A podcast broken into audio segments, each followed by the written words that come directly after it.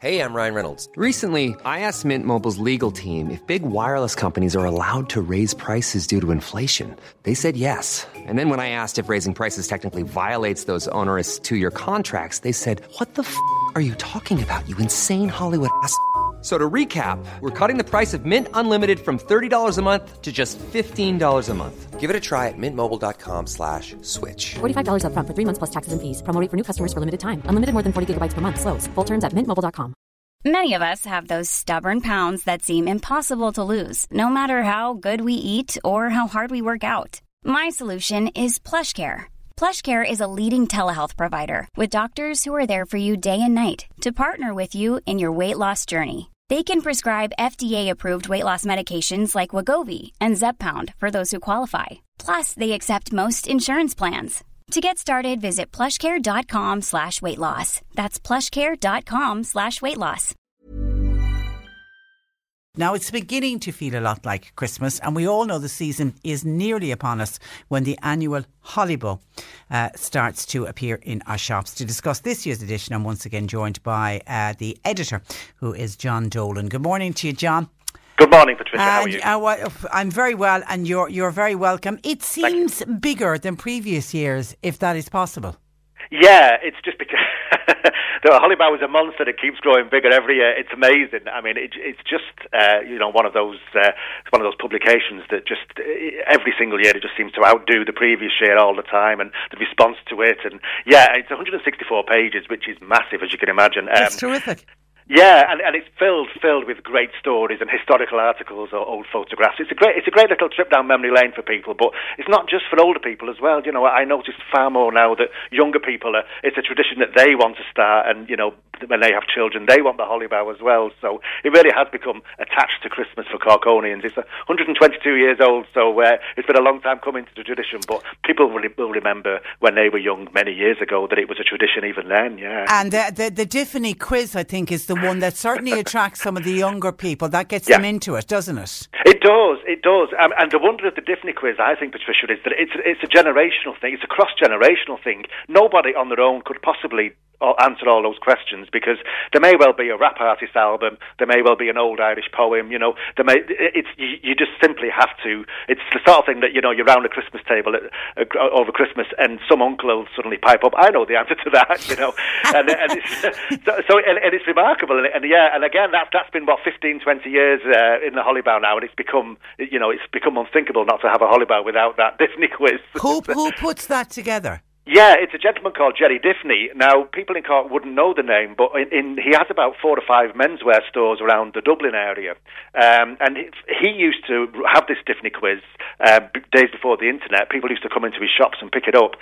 Um, and that's how I happened to see it. So when I became editor of the Holly Bough, going back maybe 17, 18 years now, um, I thought, well, let's see if, if this Gerry can, can do us a, a particular Cork twist on the Diffney quiz, which he does every year. And he loves it. He loves the reaction. He loves the response. And I keep saying to him, look, we've got empty units here in Cork. You can, you should, should open one of your businesses because people will come off the streets and say, you're Gerry Diffney. yeah, what's the answer to number 49, Gerry? exactly. Yeah, yeah. I know. Uh, the amount of times people ask me that, yeah. My lips are sealed. And well, and well, uh, do you do you do it yourself, or do you always have? Do you, uh, you obviously know of the answers, but do you try it Yeah. without cheating? I, I do. Do you know, it's funny Be honest now. Yeah, I know. I, I actually because I, I I feel like I'm proofreading it first of all. So Gerry appreciates the fact that I'm going through to make sure there's nothing there that that's uh, untoward. You know, it's obviously there's a little bit of leeway there because it, this is Gerry's take on on various things. So sometimes people will contact me and say, "Is 24 definitely right?" And I have to say yes. uh, but yeah, I do. I, I I receive it round about September October, and I I'll sit at home in a darkened room, uh, scratching my head, and I'll I'll answer as many as I can, and then I'll I'll cheat and look at the rest of the answers. Ah, and I'll, I'll I'll check them all again. Well, I, Yeah. I absolutely admire your honesty rather than say, "Oh, I sit down and do it all. I'm so good at it." Yeah, now, well, the, the, the the cover this year Mm. is just glorious. I mean, I'm sitting here still looking at it. It's just one of those covers. I know. I can't, and I seem to see something different every time I look at it. That's the beauty of it because it strikes you straight away and it gives you such. Now it might well be early November or mid-November now, but when you see this cover, you just transported to Christmas, aren't you? I mean, Yeah. it's just amazing. But like you say, Patricia, as well. It's when you sit down and you start to look closely at the detail of it, and it's just remarkable. This is uh, this is an illustrator uh, called Don Ryan, and he's just done a brilliant job of it. He's uh, so so thrilled with that cover. Um, you know, I, I just I, the only problem is how do we beat that next year? Yeah, uh, yeah. Don Don Carey, he's an illustrator in Kinsale. Uh, he's a lovely guy, and um, yeah, he he sort of I was in touch with him early in the year, and he spent a couple of months working on this wonderful, wonderful piece of art, which is is just you know the trams, you know, which we hopefully we'll get again on Patrick Street Yeah, one day. yeah, why not? Um, yeah, and then obviously, you know, even the detail. I, I love the fact that he's got Holly Bough covers. That's- now, this is around about 1900, um, Yeah. but that cov- colour of the cover was the actual co- colour it used to be. It was maroon rather than red because they couldn't get red on the presses at the time. So he, the, the detail is just remarkable. That's And, uh, incredible. the That's- advertising, the, the the people in those, you know, you, those those actual shop names were the shop names round about, you know, 100, 1900, 1905. The you know. Mexican house. Yeah, remarkable. Now that was a tobacconist, and it was called the Mexican House. Uh, and and the one above it, it, it says Paris Photographic Studio. Yeah. that was that was a Frenchman who opened a photographic studio in Wow. Dublin, and then he opened this this place in Cork. Um, and now, obviously, at the time, people used to spend good money on on a family photograph. You know, around about 1900s, early 1900s, and it was a huge booming industry. And he needed a lot of room because he would have done all of his the dark room would have been on the premises as well. Obviously, all of all of the, the all of that development of the photographs would have taken place there too. The Woodford Bourne Corner, everyone, every, Woodford Bourne, everyone knows that, don't Yeah, they? yeah, Over- yeah, Over yeah. a certain age, I'd say, yeah, yeah. It's excellent. It, it, it is really good. Now we want to look at some of the articles, particularly Mm. ones with uh, relevance to uh, to listeners in the county. So we we handed it over to John and got him to pick out some of the stories for us. So starting with an entry into the Guinness Book of Records from Yeah. a bunch of North Cork soldiers. This is an amazing story. I, This is incredible. I, I like, sometimes I think, why didn't I know this before? Yeah, yeah. why am I only reading this now? This is actually 75 years ago. Uh, the anniversary is this year. And it, it was during the Second World War. Obviously, the Irish Army were, were very busy and they had to stay on manoeuvres and, and be wary of any kind of invasions. So it, they, they were very active. But clearly, they weren't actually, they didn't, didn't have an enemy as such because Ireland was neutral. But what happened was um, there was a particular uh, a group of men who were based at Fermoy um, and they, dis- they were very good at march and they used to outmarch everybody. So they decided to do a night march. It took them 12 hours. And it, they did a, route, a loop. We have, we have a map in the Holly Bough. They did a, a loop from Fermoy through Ballyhooly, Castletownroche, Kildorrery, Mitchelstown, and then back down to Fermoy. And it took them 12 hours, and they marched 42 miles with the full you know, kit on on, Yeah. the, on the backs. Um, and soon after this, th- th- they they won. They were they were competing against other marching uh, regiments, and they won. So what happened a few years later was that the Guinness Book of Records were contacted, and, and Guinness said, "Yeah, this is a, re- a world record as far as we're aware." Um, so it actually appeared in the Guinness Book of Records for for a good few years. Um, and then it slipped out round about the early 90s for some reason when I think they were starting to bring in silly ones like you know the, the most the most tattoos or whatever it is you know Yeah. uh, and some of these really sort of classic records but yeah what, what an amazing feat of endurance Unreal, Un, unreal. and then there was a, a murder most foul in West Cork. That's right. Now, this was actually one that I, I did some research on myself, looking at various Irish newspaper archives. Um, a bit of mystery to this, Patricia, as well, and I'm hoping one of our readers uh, can can solve it because it was it was an extraordinary, kind of a macabre murder in, in West Cork uh, back in, eight, in the 1860s. Um, but it, it was amazing because um, this particular guy he, he he killed his wife's aunt, and it was over land, which is probably no surprise to a lot of people. This was only a few years after the famine as well. Um, but this particular gentleman, he he, he escaped, um, and he got to Liverpool, and he was about to board a, um, a boat to America and the land of the free. He was going to be a free man, um, but luckily uh, there was there was a telegram that was sent from Cork because the body was found quite a few months later, and he was under suspicion, but he decided to do a runner. Um, and as I say, there was a telegram sent from Cork to Liverpool, and a policeman happened to see it and happened to see this man and identified him, and he was arrested. Um, so he was just about to escape. Um, so he came back to Cork. Now the only thing is, I know he appeared before the Cork as as assizes alongside his wife, who I think was later cleared of any wrongdoing.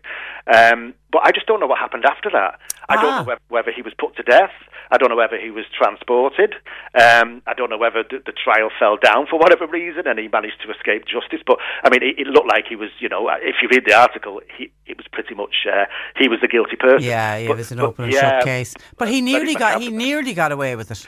He did, and, and that's the amazing thing because th- this was just a telegram that was sent to Liverpool. And as I say, the, the, the person in Liverpool who was a policeman, he was actually originally from Ireland, so he had a look at this description of this particular Cork man. And spotted him. And he spotted him in Liverpool city centre and brought him back on the next I mean, boat. and we're, we're not talking about an era where, where people have uh, No. social media or anything like that. And then there's another m- murder. Um, this one was remembered near Blarney and under the headline "A bloodbath in my village." Yeah, this was a wonderful story from Michael Dorney, um, who lives out in that particular area. This is this is a, far, a farmland. It's a few miles north of Blarney itself.